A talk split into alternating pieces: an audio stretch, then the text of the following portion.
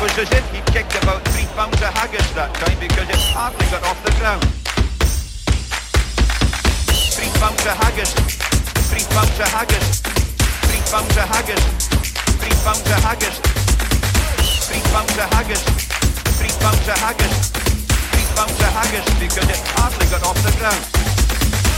Rhino!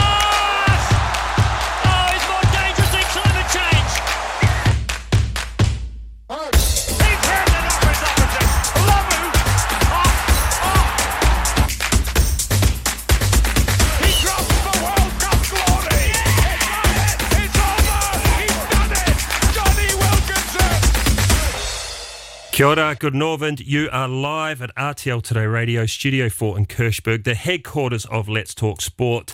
You are with myself, Nathan Sneyd, Scott Browne, me old puckers across from me. It's the H of oh the eighth H H H. H. Oh, we were talking about H's just a bit earlier. actually were, we'll yeah. come on to we'll come into that in a, um, in a minute.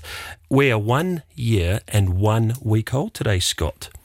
363 is that? 365, how's your- how's your maths? good. Not good, obviously, by the sound of things. Daniel Daniel Um, Kaiser is not Daniel Kaiser is not with us uh, tonight. He's the mathematician, isn't he? Um, we have t- a guest with us today, real special one, sports scientist Dr. Sandra Heck.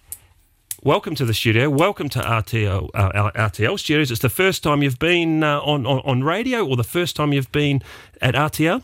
It's the first time at RTL, but I'm Hopefully not the last. you know. Hopefully not. very, very well uh, welcomed. And uh, yeah, thank you for the invitation. I'm happy to be here. Yeah. Now, but what, before I start, I should also say kia ora to our wahine, Ice Damen and Nos Damen. It is International Women's Day. So it is. So it is. rightly appropriate that we have a have a female guest in uh, Dr. Sandra Heck. If you want to get in, into involved with the show, please uh, well you can WhatsApp us six two one fifty two five thousand. Um, do we usually get uh, many live WhatsApp messages during? It's mainly after? abuse, isn't it, from is. uh, the boys From- you play with and stuff, sending in a bit of a bit of feedback. But yeah, obviously, uh, this this uh, show on Wednesday has more of a domestic theme, um, as opposed to our international show on a. Uh, There's been a few things going yeah, on. it's a bit weird. Normally, I sit on that side, so I'm a bit, you know, I'm just getting my bearings this is, there. This is you good. know. We've, we've, we've, So we've press thrown these- each, we've thrown each other off guard. Yeah, today. exactly. I can press all these buttons, but they don't do anything. They anything. don't- um, but yeah, obviously, International Women's Women's Day. Is there anybody for you, Nathan? there is. There is a, there's a lot for myself. You you, you want me tell me do you want yours. to I'll you tell you mine. Okay. Well, I was first. I started with my family. My grandmother. My, my unfortunately, my grandfather, or both my grandfathers, have passed away. But I have a grandmother um, in New Zealand, 88 years old. So she she looked after me when I was, or 88, sorry, 85 years old. Sorry, grandma. Um, she looked after me a lot when I was I was younger. Um, my mother, obviously, I've got two sisters.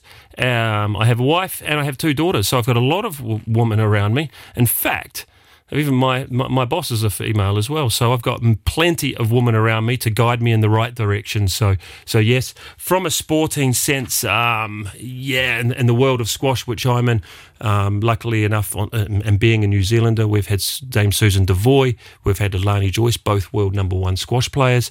Um, on top of that, uh, well, very close with Shelley Kitchen, top New Zealand squash player, and the current world number four, five, Joelle King.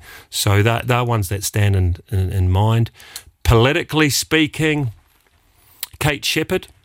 She was actually British, but went to New Zealand and, and and put the movement. in. She was the first.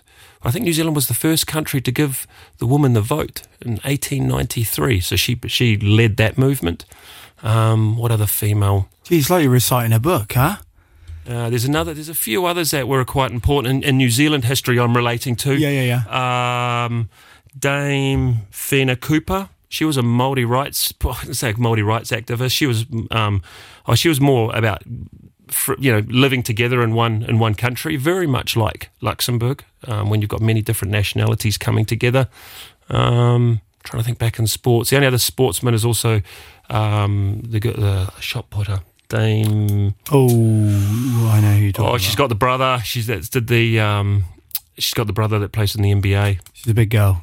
Yeah, Yeah. She, she's got an incredible story. I think it's called On the Gold, or incredible documentary called the Gold. I was telling you about it. I watched it on the plane recently, and it's the story of of let's say an island girl growing up in in, in New Zealand, um, and and how yeah she was a very big girl, and and and how um, how she had to go through all these coping mechanisms when she was growing up at at school. What about yourself? Um, obviously, I mean, I, I growing growing up as uh, as one of one of four brothers, you know, and my poor old mum. Um, but certainly, um, I don't think you can look past, you know, certainly Serena and Venus Williams. You know, they were the, I guess they set the benchmark, didn't they? And they Did they what? they dominated, didn't they, for years? And it was almost, ah, they. I don't- I don't want to say it got boring, but it was more a case of who are they going to play in the final.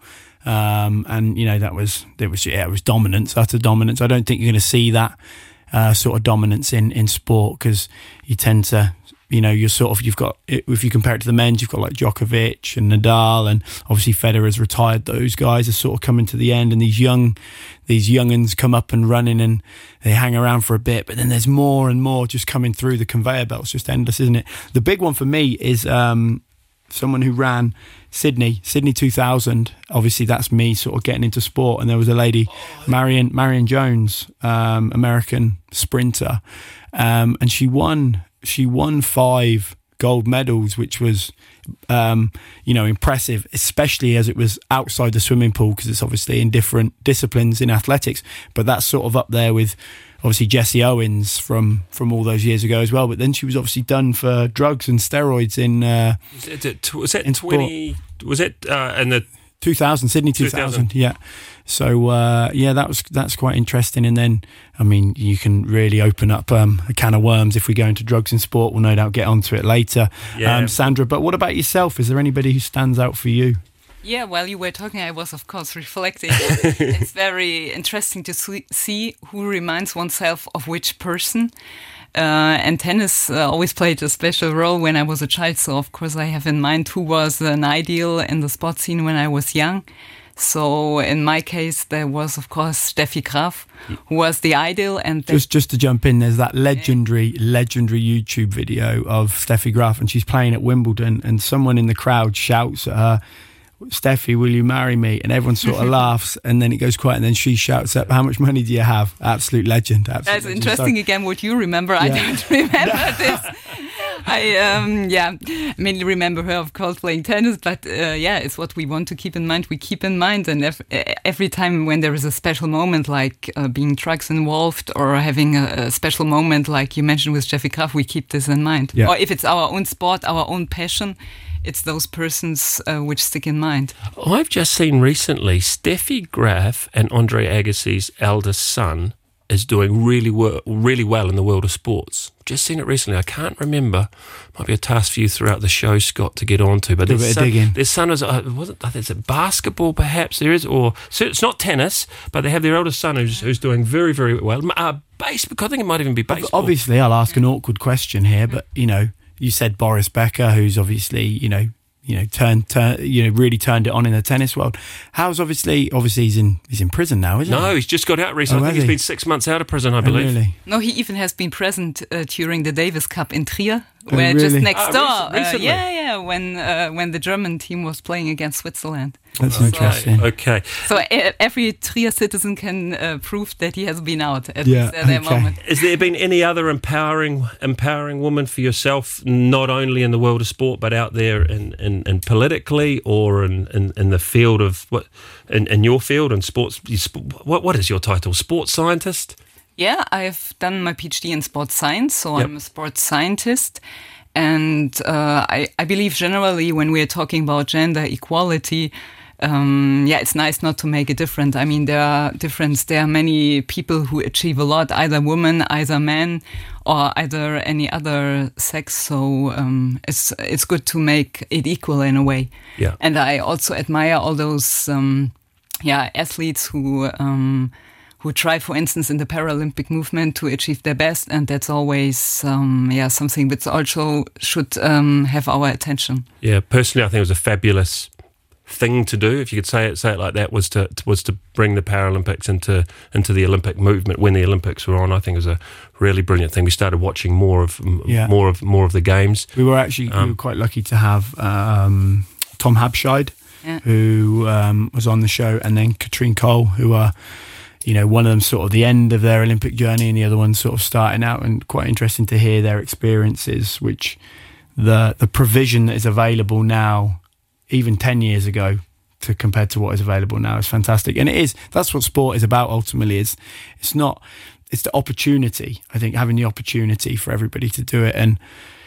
You know, we're opening up a can of worms here if we want to talk about everybody getting the same opportunity, the same funding and stuff and that. But Yeah, and I think also all these little stories, I mean, from people from society, not only those which we can watch on TV, but all those littles which achieve something in their own life Yeah. every day in the world of sport should also have attention. Yeah. I think that's that's one thing we're all You've, you've seen it today. Yeah. I've seen it today as well. I mean, Um, we're- something we're very we're biased because obviously we obviously had, as I've said this before, we obviously had positive experiences through sport whilst younger.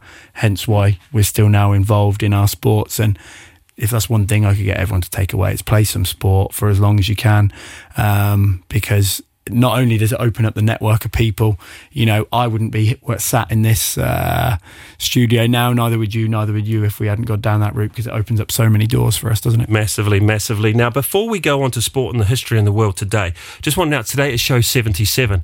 Daniel Kaiser, my good friend, was uh, telling me that he's going to listen to the show, and he, and, he, and so I kind of asked him what is uh, so great about the seventh number. Did you have to force him to listen in? Yeah, to get another listener, perhaps. lunch or Ah, no, I don't think like that. But he quite rightly just pointed out to me, number 77 is the natural number following 76 and preceding 78. Thank you very much, Daniel. That gave me a really insightful. Nothing into- like into chucking your 50p in, huh? However, there is something about show 77, and it is actually the code. Sorry, not the show 77, but the number 77. The code 1077 is used by the fire, de- uh, the New York Fire Department, meaning that there's a fire on one of the high rises. Up a, not necessarily the 77th floor, but up a high rise. So Oh, really? Be called 1077. 101? What's 101? Ground floor. Oh, I need help. um, 10 2, quick, come quickly. Uh, Talking Heads, 70, in 1977, they released their uh, debut album, 77. You know any songs of them? It's, No, that was before my time, mate. My, time. my, my time. My time. Flight 77, that was one of the um, unfortunate uh, planes that went into the into the Twin Towers. Oh, Mm? that's interesting. Yeah, and none of that. Yeah, 77 was a pretty good year to be born.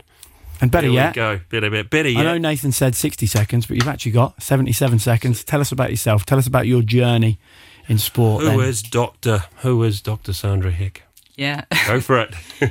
So uh, yeah, I'm. Um, I studied in Germany. So uh, first of all, where in a very young age, I it was already clear to me that I wanted to work as educator with young people. I wanted them to transfer the passion I have for sport myself.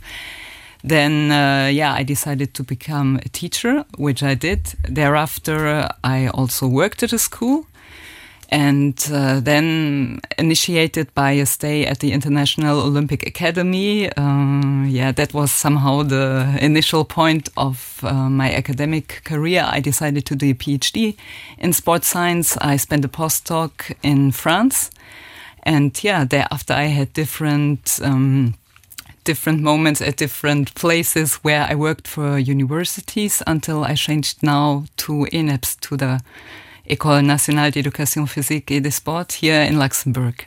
Wow. And, so you, you, and you speak French pretty well, the way that that just rolled off your tongue. Yeah, I think my accent is still very German. Wow, that, that sounded pretty good to me.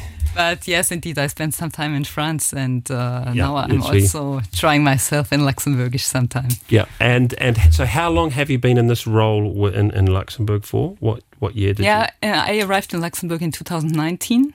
So, um, you? You're fresh off the boat. You're a baby. yeah, yeah, if you might call it like this. I'm, That's the same year I'm happy to be called a baby again. Uh, 20, 2017, mate. 2017. I, I, uh, 2017. Oh, ventured well, out you're.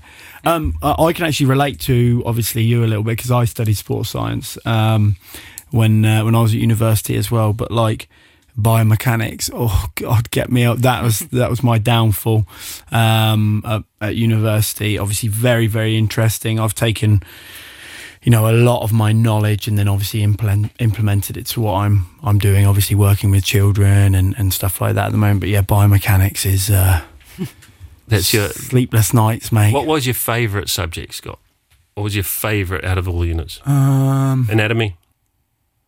no, I think when you say anatomy, and I don't want to sound I don't want to. you not get a kick I don't want to sound condescending towards you here, mate, but like anatomy isn't just like arm, leg, No, muscle and stuff, mate. The like the depth of knowledge that you go into, and then you're going into respiring tissues and all sort of this mitochondria. I'll throw loads of words at you and stuff like that, and you just keep nodding, bud. Yeah. No, no, no. Listen, I, I, I, So, I so went the to de- school as I well. mean, the, the detail you obviously go into at university.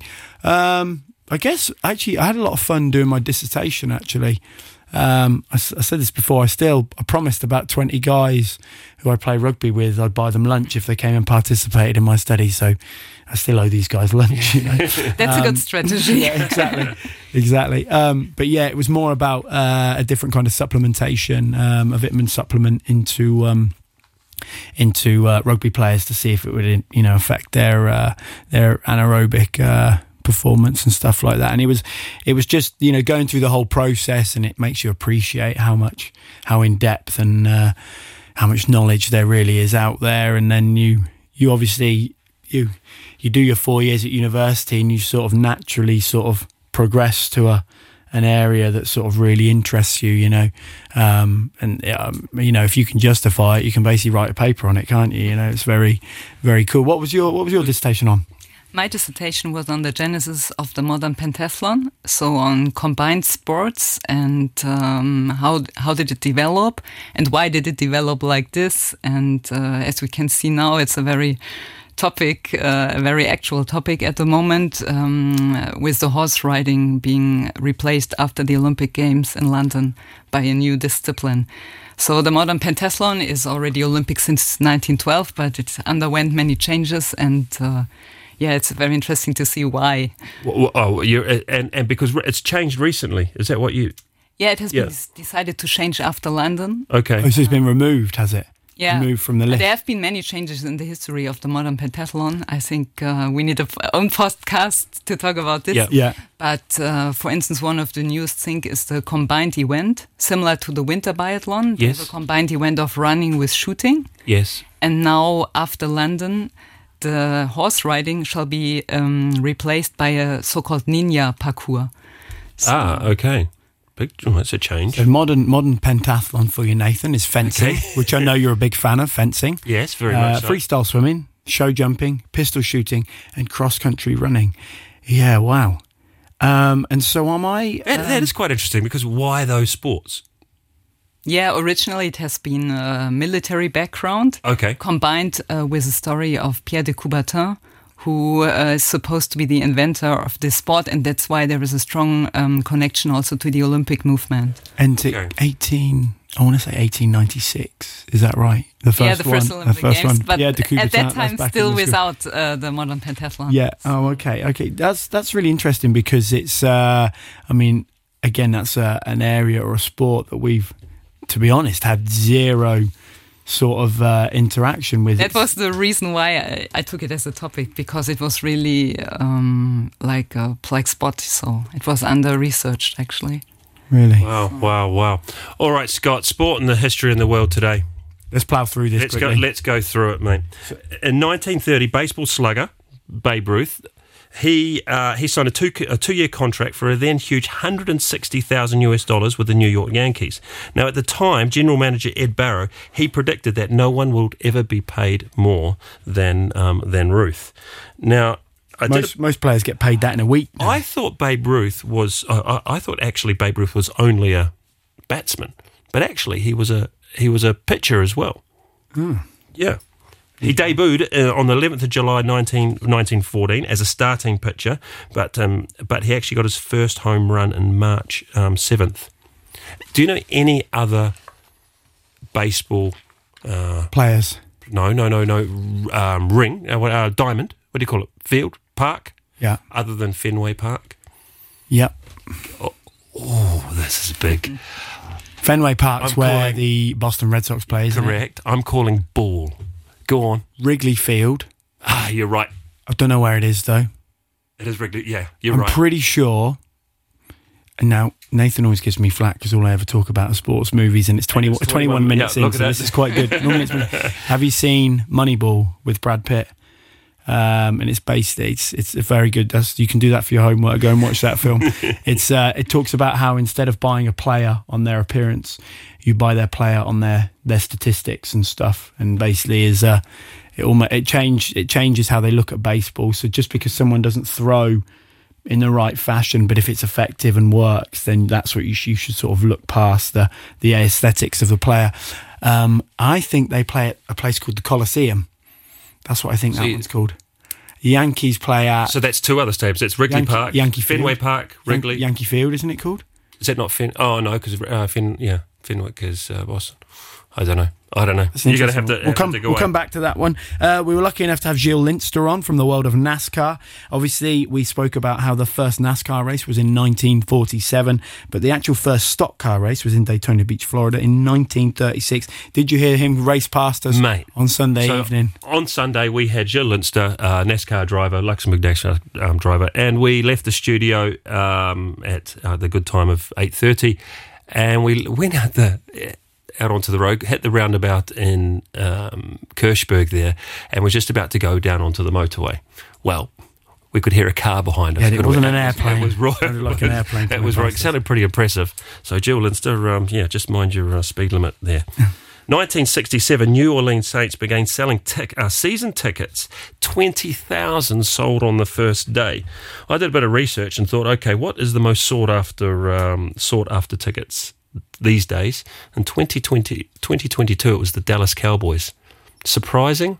Not really. I heard like a team like Man- Manchester United, if you want to get a season ticket there, you have to. There's like a two-year waiting list or something stupid like that, isn't there? Yeah, well, well, I know in Melbourne at the MC um, at the MCG to be a member of the the Melbourne Cricket, Cricket Club. You you know, like the dads are putting their their their, their children on when they're born because it'd be like literally a 21 year waiting list. To, At least there is a waiting list, and you don't need someone to nominate you. Huh? To nominate Which you, could yeah. also be the case. That's true. Yeah, very, very, very much.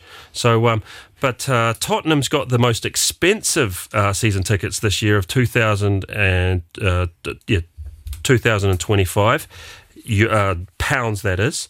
Arsenal have uh, 1,839 for a season ticket. Oh, oh, wait there. The cost. I was thinking the number that was sold. The cost for a season ticket. Oh, the cost for a season ticket, yeah. Fulham a third with 1,050. And lower down the ranks is uh, Brentford on £549, and you get yourself a season ticket. Because I remember uh, when Ronaldo was playing at Manchester United, they were playing uh, my sort of hometown in the UK, Northampton Town, the Cobblers. They're playing them in the FA Cup in the, uh, one of the early rounds. And you could, um, most of the Man U fans were coming down and buying season tickets at Northampton because it was so much cheaper just to go to this one game, just to watch Manchester United. Absolutely mad. But um, yeah, Sandra, just to bounce back to you. Um, so your, if I said to you your sporting background, what sports were you doing when you were uh, when you were growing up? Yeah, I started um, to dance actually, and then uh, thereafter I played a lot of tennis. So tennis was my world. I uh, What, what, what was sort, very passionate. What sort about of it. what sort of dancing? At dancing, it was uh, jazz dancing, uh, Okay. group dancing. That was really one of the early sports I did. Um, um, after uh, gymnastics, like they they are quite common in Germany when you do the gymnastics with your parents. Yeah. So um, yeah, and still today I, I like dancing and I like many sports, but dancing I'm very passionate about. Yeah. Team sports. Yeah, I mean tennis is a is a kind of team sport. Also, if you play the double, so I also played the double. But uh, I like to play volleyball, also beach volleyball, but not professionally. So I didn't play tournaments. I play for fun. Yeah, and then in my studies, of course, I did many things like basketball, even football for one year. So Yeah. Yeah. I mean, uh, it's it's you compare it. I was lucky to play a lot of sports growing up, but you you would love to almost have a second go at it now because there's just so much more out there for both men and obviously for women in terms of the opportunities and yes, and as I said, the provision. Now, obviously, before you came on, um, we both had a bit of a creep and did a bit of research about yourself. So. Um, th- this one here is quite interesting. So you're obviously a board member of the European Physical Education Association. So how does that role how does that role work? Do you do you meet up and, and discuss current topics, or how does how does that how does that work? Yeah, I'm um, c- currently on the board of three organizations. One is uh, the EUPEA, the other one is XP, um, and it's like the World Federation of Physical Education and Sport Science, and the other one is FIEP, is the International Organization of Physical Education. And I mentioned them three because um, they they work a bit similar. We have regular board meetings where we discuss about upcoming topics. So concerning EUPEA, for instance, the main aim is to establish physical education as a as an important subject in school life. So ideally to have every day like physical activity and physical education classes regularly during the week. And so um, we we help and support in case of um, occurring difficulties, for instance during COVID time when classes uh, were deleted or it was difficult to continue online. And we support also the national associations in their aim to make physical education an important topic. So you're almost like you sort of oversee the different I don't I don't know the different governing bodies or as such, or is it are you you get them to try and implement what you're what you know what what you're suggesting, or is it? No, it's it's a permanent exchange. So we, we make them part of the program. We don't um, only suggest and let them realize, but we are in exchange. So it's a mutual mutual thing. okay, so they Yeah. give you feedback. on yeah, right. Things That's working and stuff important. like or that. we work on program on projects with them together, where we um, yeah research certain topics, like how could we increase physical activity in, for instance, math lessons or in language lessons, which is also possible, yeah. but uh, not Are you, so are you regularly. bouncing right now, Scott? Yeah, I'm, I'm- I'm just, I am just quite. I'm just quite interested to. 'Cause w- I don't want to, like, I don't want to, I don't want to chuck anyone under the bus here. But like, let's say it as it is, things are vastly different from when I was at school. Because I think in my year, when I was at year nine, so I would have been 14, we were doing three doubles of PE a week. Like, so you're doing, you know, an hour and ten minutes I'll go. you during during during the week, and then on top of that, you've got all your after school clubs, your sports and stuff like that, and then and again, this is just what's happening in the UK, and now it's like I can say this because obviously I'm not there anymore, but the UK's it's it's really bad. Like there's a real problem with you know, firstly kids. You know, keeping them out of trouble. You know, child obesity always comes up. You know, I can put uh, a football in front. Of this is sort of what I do with little lions. You know, obviously I can put a football in front of a child or give them a tennis ball, and they can't throw it. But I chuck an iPad in front of them or a mobile phone, and they could be three years old good. and they can work it no problem at all. Um, yeah, sorry, that's a bit of a rant there. No, like uh, no. Don't get me wrong. I share the same. I will never forget um, my first year in Luxembourg here in 2001, where a student came in for a squash lesson, and and and he he couldn't skip. So what part of the warm up was was skipping, and I was like, but the, but the boy was 12 years old, and I'm like thinking, but how could how could you not skip? I mean, it was just it was I, I yeah. So I actually had to the first two or three lessons we taught him to skip, and then very quickly he, he he got the hang of it. So you actually it was I had a lot of, I had to come back a, a lot of layers, and I was wondering what's being happening in school. You know what's happening in schools. You've heard me say this many times on our show, Scott. Got two daughters, both in primary primary school here here in Luxembourg. So I asked them who's the who's the fastest who, who's the fastest over sixty meters in your class. They don't know. Well, who's the fastest 60 metres in your Mazon relay? We don't know. Have you ever played a competition versus your local school, Contern and Munsbach? No. Not even at throwing, at catching, at swimming? No. I'm like, okay, well, well, what are you doing? You do you do sport at school? Yeah, we go to the gym and we learn a bit of badminton. And I'm like thinking, hmm.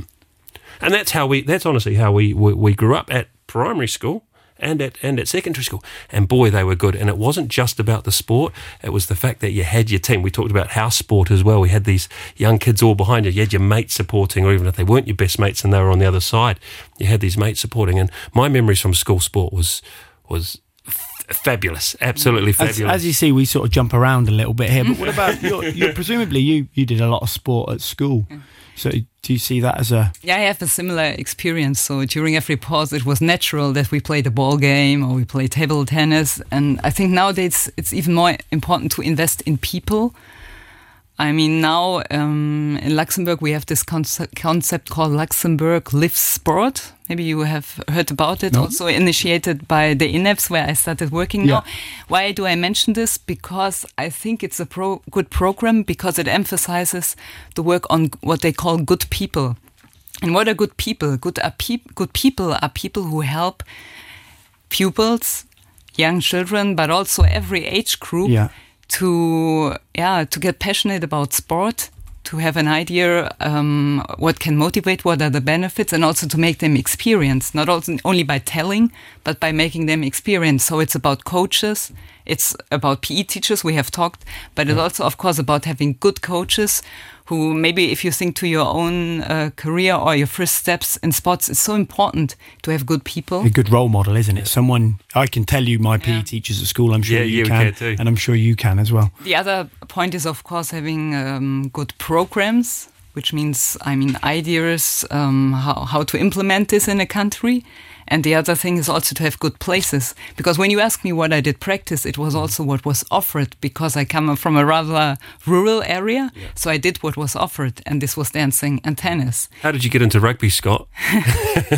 Drag, drag down there, kicking and screaming. You know. Yeah. so if right, you have what good exposed to. places, you mm-hmm. have more options. You have also more attractions. So and then when it comes to, I mean, the choice: do I play um, on a screen a computer game or do I go to the football ground? I I think it depends on experience. If you made a positive experience on the football ground, you will rather choose for Go this. to that. Yeah. And maybe good people, good places, and good programs, like it is named. And I think those names are quite easy to remember. They're very important in this process, I believe. No, absolutely. I've- what, 100, 100%. As I said, it's it's those. Yeah, as I said, positive. If it, you know, you you you gravitate back to positive people. You you know, you want to be around those. Uh, yeah, those good times, those good feelings and stuff. Um, Yeah. But um, I mean, this is sort of tying into sort of the, I guess, the bigger, the bigger picture of, especially with children. There's a lot of diagnosis goes into children. You know, with what we call SENDs, but you know, uh, sep- special educational needs and stuff like this, um, and you find that the way uh, the way sports evolved now is I, I give a, an example like cricket. Okay, so cricket used to traditionally be a match played over five days, which is absolutely crazy when you think about it. So you, um, but as a tradi- as a traditionalist, sorry, um, and some of the older generation, that that was our bread and butter. It was the beauty of it because something could happen every single ball most of the time it didn't but that was that was what drew you to it. Mm. But now what's happening because not just kids but adults as well they can't sit still for 2 minutes okay? They they struggle with this concentration. So you've sort of got i guess it's good that you've got sports adapting and trying to engage them, you know, shortened formats of the game. You know, volleyball's an example. Obviously, you've got, uh, you know, the, the, the traditional volleyball, then you get beach volleyball, shortened, uh, obviously less people. So there's more action, there's more going on for all those players. It's much easier to, to stay engaged and stuff like that. Whereas if you ask somebody to sit down and watch something for longer, it's, it's a lot more difficult, isn't it? Um, but how do you, how do you find that? Do you find you have to, is that something you, you, you, you dive into is how I guess it's almost like how children evolve as well, isn't it? Because it's just, as I say, it's just different. We didn't really have a choice to sit in front of the computer or sit on the phone. It was like, see you later, mum and dad. I'll be back for dinner at seven o'clock, sort of thing. Yeah, uh, choices are, are maybe different.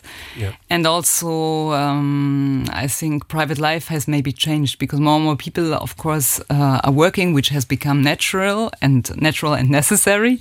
And also, when we are talking about uh, gender equality, it is, of course, a development uh, which was necessary in a way. But then, of course, uh, children are longer in fixed structures, and therefore, it's more. Uh, it becomes even more important that those time when they are in fixed structures um, yeah, is also filled with physical activity. That doesn't mean that parents are not important. I still believe that uh, there are, like we say, a lot of people who help uh, in education. And um, parents will always remain one of the most important parts, but still, it's important to have the teachers and also in the afternoons in the structures like in the Maison Relais to have their good educators. And therefore, I believe it's a good um, development also here in Luxembourg that we have now, um, since I believe this autumn, there will be the chance that the state diplomas for uh, educators will also be related to uh, to a sport physical activity.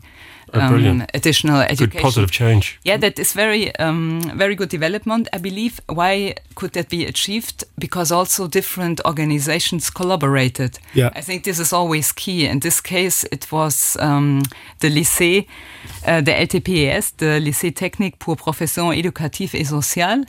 So together also with ENEPS, and they cooperate in order to make this possible, and in order to make the diploma so that it can be in the afternoon um, filled with more physical activity. Yeah. Well, I mean that's good. We're hearing we're hearing things, you know, that are developing, and obviously it's on their agenda. I do have one question though. When you talk about the Maison Relais, what's your opinion on? Because Maison is free now, isn't it?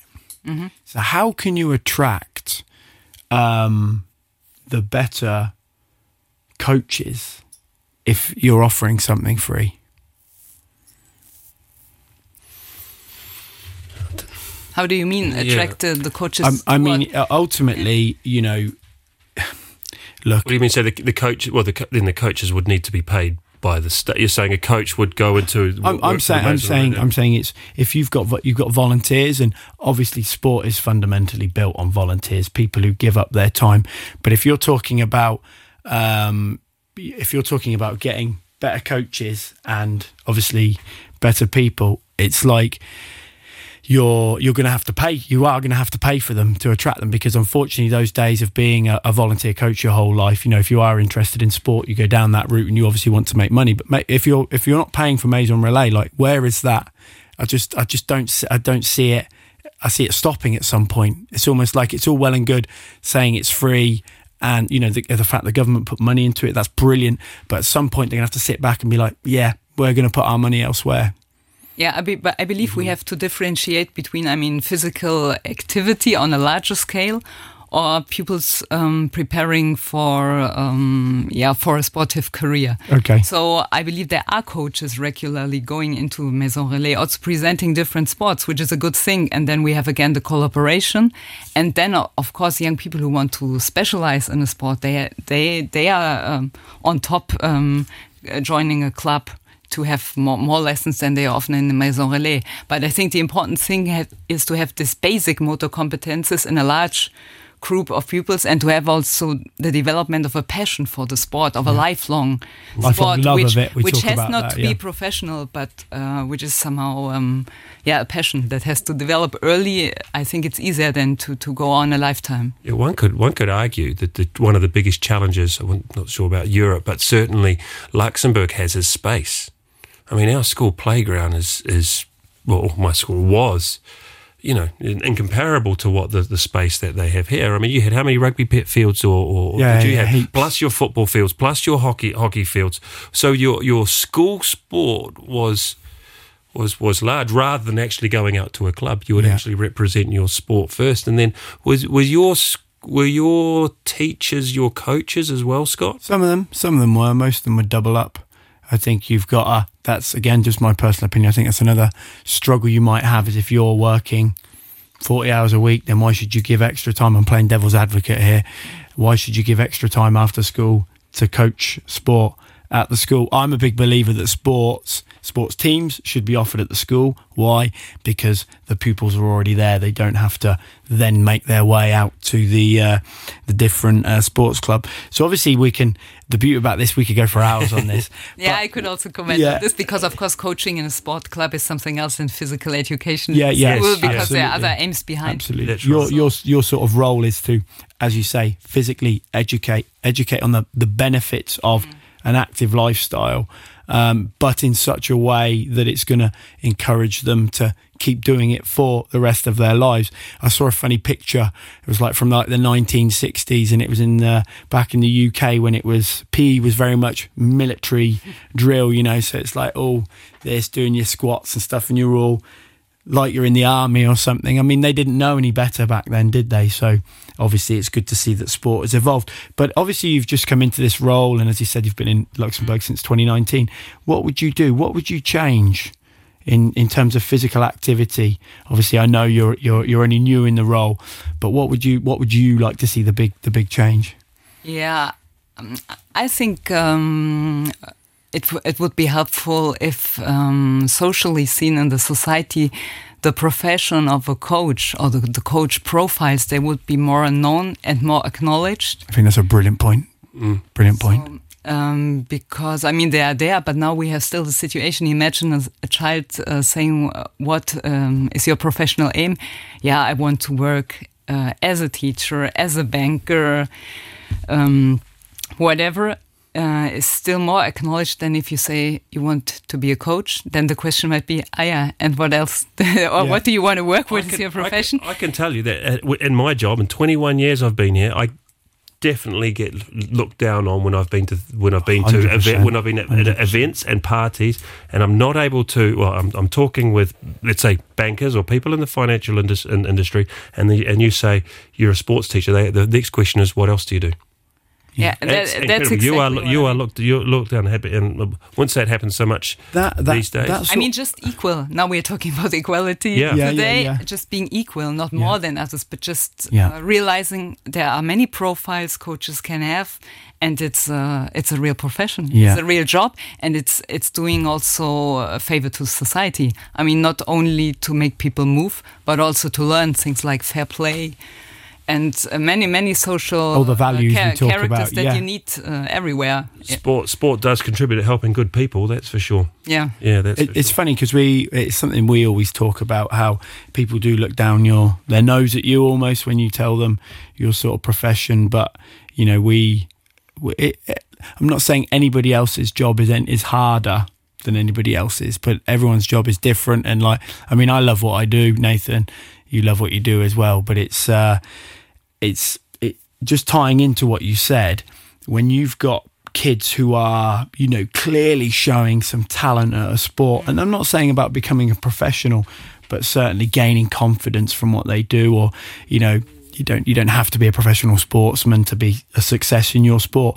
But for me personally what i found is as children get to that sort of firstly there's that what we call the business age when they're 12 or 13 or 14 where they start making their own decisions. So if they're not really enjoying it, they're probably going to back off and stop playing. The next problem is when they go to uh, uh, when they go to when they finish school and they're going to go to university. The amount of people I have met that can tell you where they're going to do their masters and are going to tell you where they're oh, they're going to go to do their undergrad and then their masters, and then you ask them about sport and they're just like, yeah, I'll probably stop playing, and it's like, hmm something there's something wrong there if you're I don't get me wrong of course your studies are important of course they are but I think you you you you've got to keep playing sport when you go to university you know because it just uh, again it opens up doors opens up um different you know what possibilities employment possibilities and stuff like that. It's very easy to go into an interview um where um where somebody you know knows you play rugby or or whatever you do you can you can relate to someone off, off that as opposed to just going purely based on your on what you're studying Definitely. So, yeah. I've got a, a question for you. The role that you have on the European level versus the Luxembourg level with being, built, uh, do they differ, or are, are, is it? Yeah, I mean, they're two different pro, pro well, the same line of work, but how do how do they differ? No, You're still trying to improve. Yeah, I, I actually I don't think too much about how they differ. I always try to combine them in a way, Yeah, and that's also one of my missions now at ENEPS because I have done quite a lot internationally. I love to do this. Um, because, like you mentioned before, sport has also the, the um, enormous capacity to to unite people easily, quickly through the same passion. So I um, I always like to bring in this network which I have internationally and uh, related to the local world. World. So what we are also trying to establish is uh, a greater collaboration with neighboring countries, for instance. And I don't think that it differs too much. I mean, on the one hand, here in Luxembourg, you have the great chance to directly work nationally, which uh, me coming from the German background, I don't really know because we have the different uh, Bundesländer. So. Yes.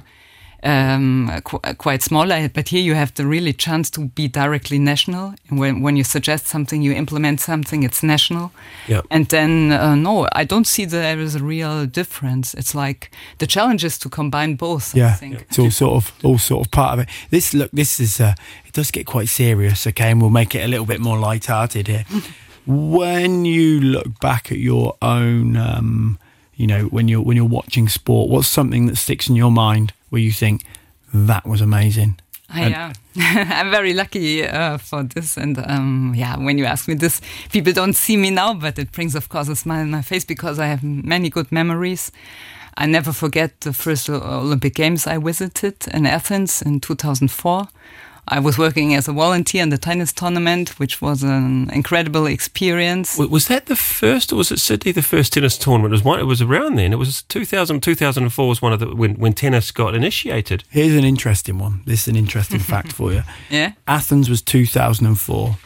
Okay. The first Olympic Games was in 1896. So obviously the Olympics originates from Greece, as we know that. So logically, where would the 100 year anniversary be for the Olympic Games? Where do you think the best place for it would be? Or you would think Athens Athens, yeah.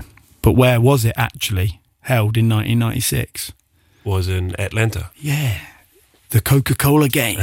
money, money, money. Ah, so, Okay. yeah, sorry to jump in on that one. What? So what was your what was your big memory from 2004? What was your what was it? Was there any highlight in the tennis? Uh, Can't even think who won. Who won the tennis in 2004? now you are getting me on something which I even don't remember. Now we see what we remember and what not. Yeah. But uh, yeah, it was being so so close to the to the sport, which was my my favorite one, of course. And then yeah, also I remember that it was there that I watched the first time coming back now the modern pentathlon, Yes. which I didn't know at that time would be the uh, core of my PhD thereafter. Yeah.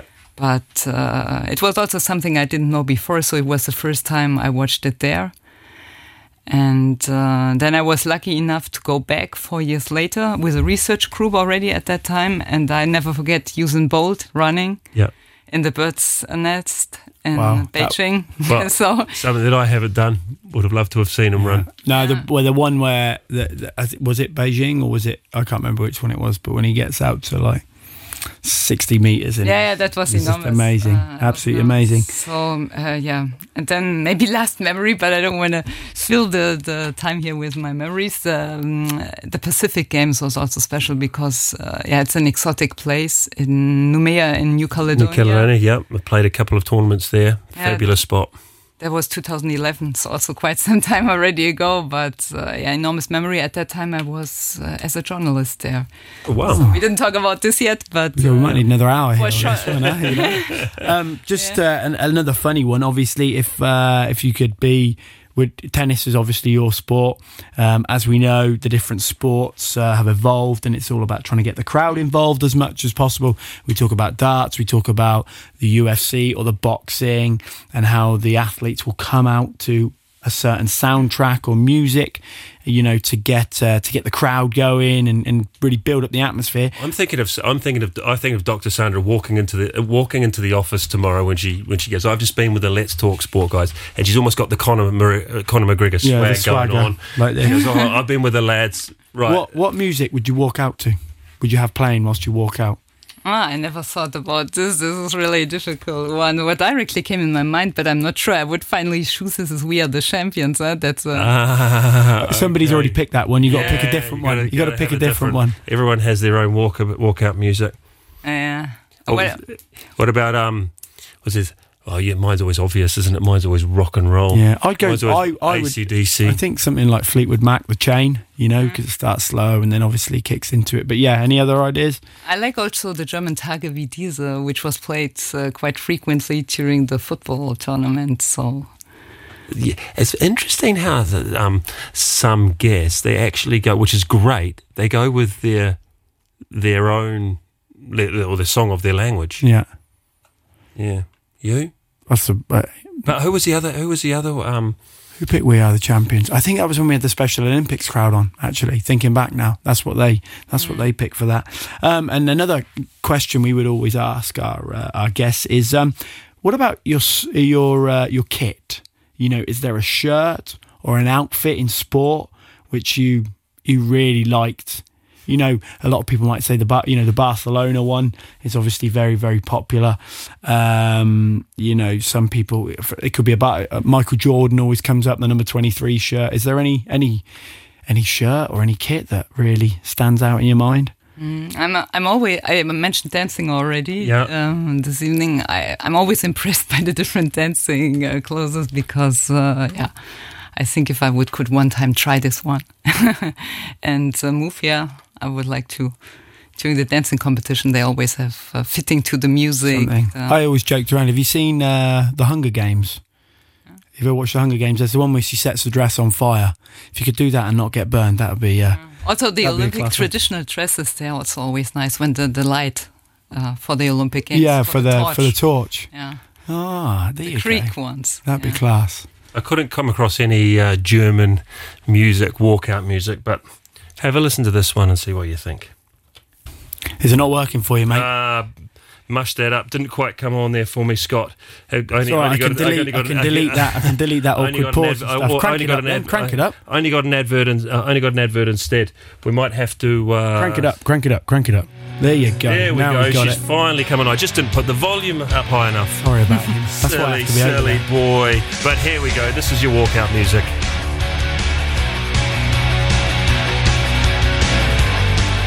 What a banger.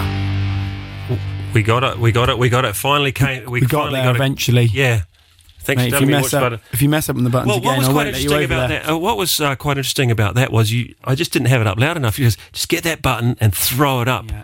I was going a bit soft on the old, three- oh, soft on the dial. It's not. It's not three strikes and you're out here, mate. You make Well, some. listen, uh, I'm going to tell you why I've taken my shirt off. It's not often that I do during uh, Letz Talk Sport, but I've taken my shirt off because on the back it's got Jennings on it.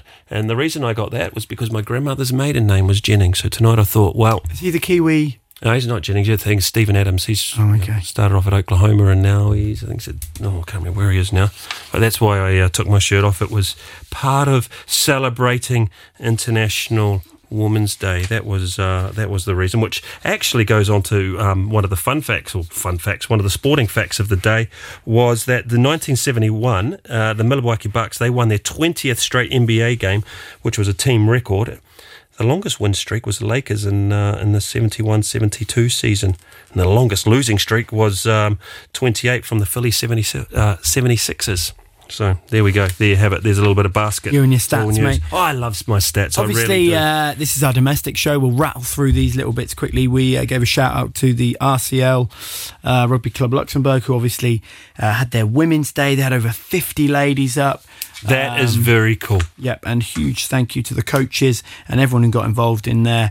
Um, and yeah, it was great to see so many faces. A couple of cracking pictures on uh, Yep. on uh, on Instagram and Facebook, which we've obviously been sharing, and hopefully they can continue to get um, their numbers down. If you want to get involved in their uh, in their in the RCL touch trainings on Tuesdays uh, from seven thirty till nine thirty, and that's up at Cessange.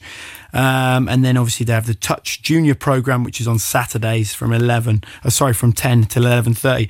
On the subject of RCL, obviously there is a big, uh, there is a big one this uh, There is a this uh, weekend between uh, Rugby Club Luxembourg, who will be hosting Walferdange. Look at the excitement in you. You're like a little puppy bouncing to go out there. Oh, mate, I think it'll be good. It'll be, I'm sure there'll be a bit of bagarre. Um, yeah, there'll they- be. Uh, obviously, has there RCL ever been a match between RCL and Walferdange where there hasn't been a little bit of I thought it was actually a bit tamer than I thought it was going to be. I thought there'd be a big flare up. So I'd say there'll be a fair bit of emotion going around for some of the boys. Um, a good friend of mine, Oshin, it'll be his last game, last game for the club before he heads off to the States. oh, Uh, he, he's gonna- he's leaving the shores. Yeah, he is. He's uh, moving on to bigger and better things. He's obviously he's part of the furniture up there. He was, I'd say he's, well, he's he's the most capped up there anyway. He's capped in the side. He's you know won games in B1 as well. So you know we wish him all the best. You know I do hope they're fully loaded. I hope they've got their strongest team out, and hopefully we'll have our strongest team out. And uh, hope to see you down there, Nathan, with the microphone. You know, Yeah. doing a few interviews and. Uh, yeah, it should be a good. Uh, Good if I can get that mic when, when a few people have been, been showing a card or two. Yeah, I'm not sure how, how close I, I don't know who's the, refereeing it. Justin did it last time. I, you know, I wonder will he do it again? You know, But as you uh, as you say, the volleyball is obviously on uh, on Now tonight. it's on now actually. Yeah, at uh, seven o'clock At it kicked isn't off. it? Yeah, So I'm sure those those matches. Uh, mate. Bit of an unf- unfortunate because they're playing Turkey in a four, like they play four matches versus Turkey. So they've played two, which I think they've lost. yeah. So they, and they, and they, I think their goal was trying to win to, to, to win one, maybe maybe two of them, but unfortunately, the the captain of the Turkish team, um, yeah, was was, yeah, wasn't was um, Yeah. fell victim to the earthquake. So I know they're doing a bit of a uh, a fundraiser down there. So um, get your wallets out, people, and throw your throw your money in because what a tragic. Uh, Tragic, uh, fierce force of nature they're going that- through. that yeah, happened, absolutely, absolutely. Um, curling. mate. They, they're doing loads. There, there, there's a lot happening in the in the curling circuit. So they played. Have you ever tried it? No, but I'd love to. It's so hard. Have- You've done it. Yeah, yeah. It was a lady. I'm going to remember her name. Karen. Karen Waters. Her name is. She's Canadian. She's part of the. Um, was she's quite high up in that. I think with the Canadian embassy over here. I've probably got that wrong, but Well, yeah, no, she went down. That's right. She's a member of the curling union board. Ah, there you and- go. and That's her name. the- Sorry, I that's forgot right. that. Yeah, Yeah, Karen Waters. She's um, um, she invited us down, and I took a load of the uh, the hooligans from the rugby club down with me. And you think, oh, it's just sliding and rolling the stone she's down. done a fabulous job. She's um through different in, initiatives, and, and and this is where uh, yeah Luxembourg comes to its fore of getting getting these people engaged into in, in, into sport. But she was the it was called Sport for All Initiation, and I think there was another one. Uh, what's the other one down there? They do, do at the Coque. But anyway, they've got a few young faces down there. Um, they had a friendship called the Friendship um, Friendship Cup. It's an annual event that go, that takes part. Um, it was the 46th edition. Whoa. They had teams from Germany, Switzerland. They they put th- registered three Luxembourg teams in. Uh, they had a French team and a Swiss team. But there were some remarkable performances uh, from some of the youngsters and the newcomers. So. Karen Waters, thank you very much, and yeah, maybe one day doing you it. get the two of us can get down there and have a go at that. Sandra, are you um, are you up to speed with the uh, the drama that's been going on in the in the basketball in Luxembourg? Ah, give me an update. You're the expert. So uh, basically, what happened? It was the semi-finals of the women's basketball cup in Luxembourg between uh, Dudelange and Grunwald, and somebody who was in charge of the scoring forgot to basically press the button very early on in the match for two points. Dudelange then went on to lose the game by one point. So they forgot to add the basket. So um, it's obviously it's you know it went to the I don't know what you call it the court of arbitration was it? Yeah. It then you know a decision was made. Obviously, it was appealed. Um, so um, they're going before the uh, with the Commission Luxembourgeois l'Arbitrage, um, and um, The, yeah, well, they're going before the CLAS. CLAS is the highest order. I think they had the, they went. I think it was done and made internally, wasn't it? Yeah. The conflict wasn't was internal, where they said uh, originally that they looked to they could play the match again, but then that got that got appealed and thrown out, so Yeah. that was null and void. But now they've gone to the CLAS, so the only trouble with this is the final is next weekend. You know, so it's really are going to push that through? really, really uh, heating up. Um, yeah, I'd, I'd be interested to speak to both coaches because yes, you may have won it, but we said this before, but you didn't really. Someone just forgot to. You know, it's like, can you imagine if this happened in the football or something like that? you know? Yeah. Tensions are already uh, are already tough in sport, but that, that that's only going to dig deeper into next season. I think we should get down there. There's basketball on this weekend as well, Scott. Did you say? Next weekend is Next the men's, weekend is the is the men's and the women's final. final. Men's and the women's final. Okay. Um, obviously, uh, we've spoke about him before. Novak's Djokovic will not be. Um, um, yeah, well, we didn't know. out. We didn't know on Sunday, did we? And, but, and then I've, I've just seen the uh, the news today that it has come out that he's not going to be playing the Indiana Wells tournament. Surprised? no, I mean, you know, fair play to the Yanks for sticking to their guns at the end of the day. You know, So, so what about the Australians? They caved. Yeah. Absolutely.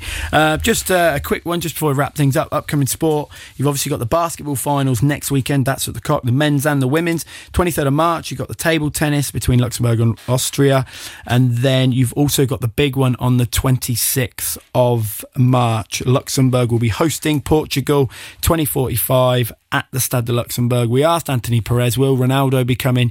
He seems to think so, but let's see because yeah, I think he's having a lot of fun. Every time I look, he's getting man of the match and scoring hat tricks out um, Yeah, at exactly. his, uh, at his new moment, club. And then obviously you've got that small matter of Luxembourg playing against Moldova a few weeks after that. That is our wrap for this week. Sandra, thank you so much for joining us. An hour's not long enough. Mate, we, I tell you what, there's going to be another invitation to- coming your way very, Yeah, very soon because we can delve into a lot more. I'm sure we're going to have another little chat for 10 minutes out in the hallway. Yeah, absolutely, hallway absolutely. Um, but thank you Thank so you much both. for Thank you joining both. It was a pleasure. Yeah. you see, I told you it's all good. Huh?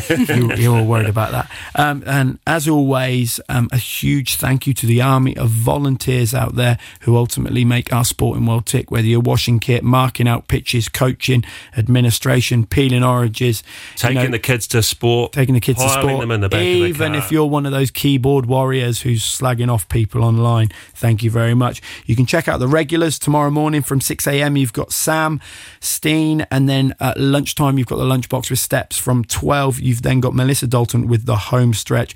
Don't forget the Hangover show uh, from 10 o'clock on Sunday morning. And then you've also got Dave Burrows with his DB3 sessions. He is DJing, DJing live this evening down at Den Atelier. Um, so I look forward to hearing how he got on there. We'll also have Anthony back in on Sunday for our BGL League wrap up. You can check us out on Facebook, Instagram, RTL Play, the website. And as always, Nathan, I've just well, actually, I've left a note here, which will be on, uh, which will be on your desk, Sam, in the morning, and that is to play Die Toten Hosen uh, in the morning. That will be coming on directly Have to you, listen in. Sandra. We're going to to listen listen to this. Going some good stuff. German music on RTL Today Radio, That's English right. station, That's what I was brilliant. about. Stick it in there, well played. Bit of Sandra. Rammstein as well, you know, right. yeah. Get it all in. there. You need days like these. That fits. Days like these, ex- exactly. Or is it uh, 99 Luftballon? Yeah, is that what it's another one as well? Another classic. You know that one, Scott? I know Or before, that you, or before your time. nine and nine. Yeah, that's it. All right, until Sunday, we're back in the studio. It's Tra-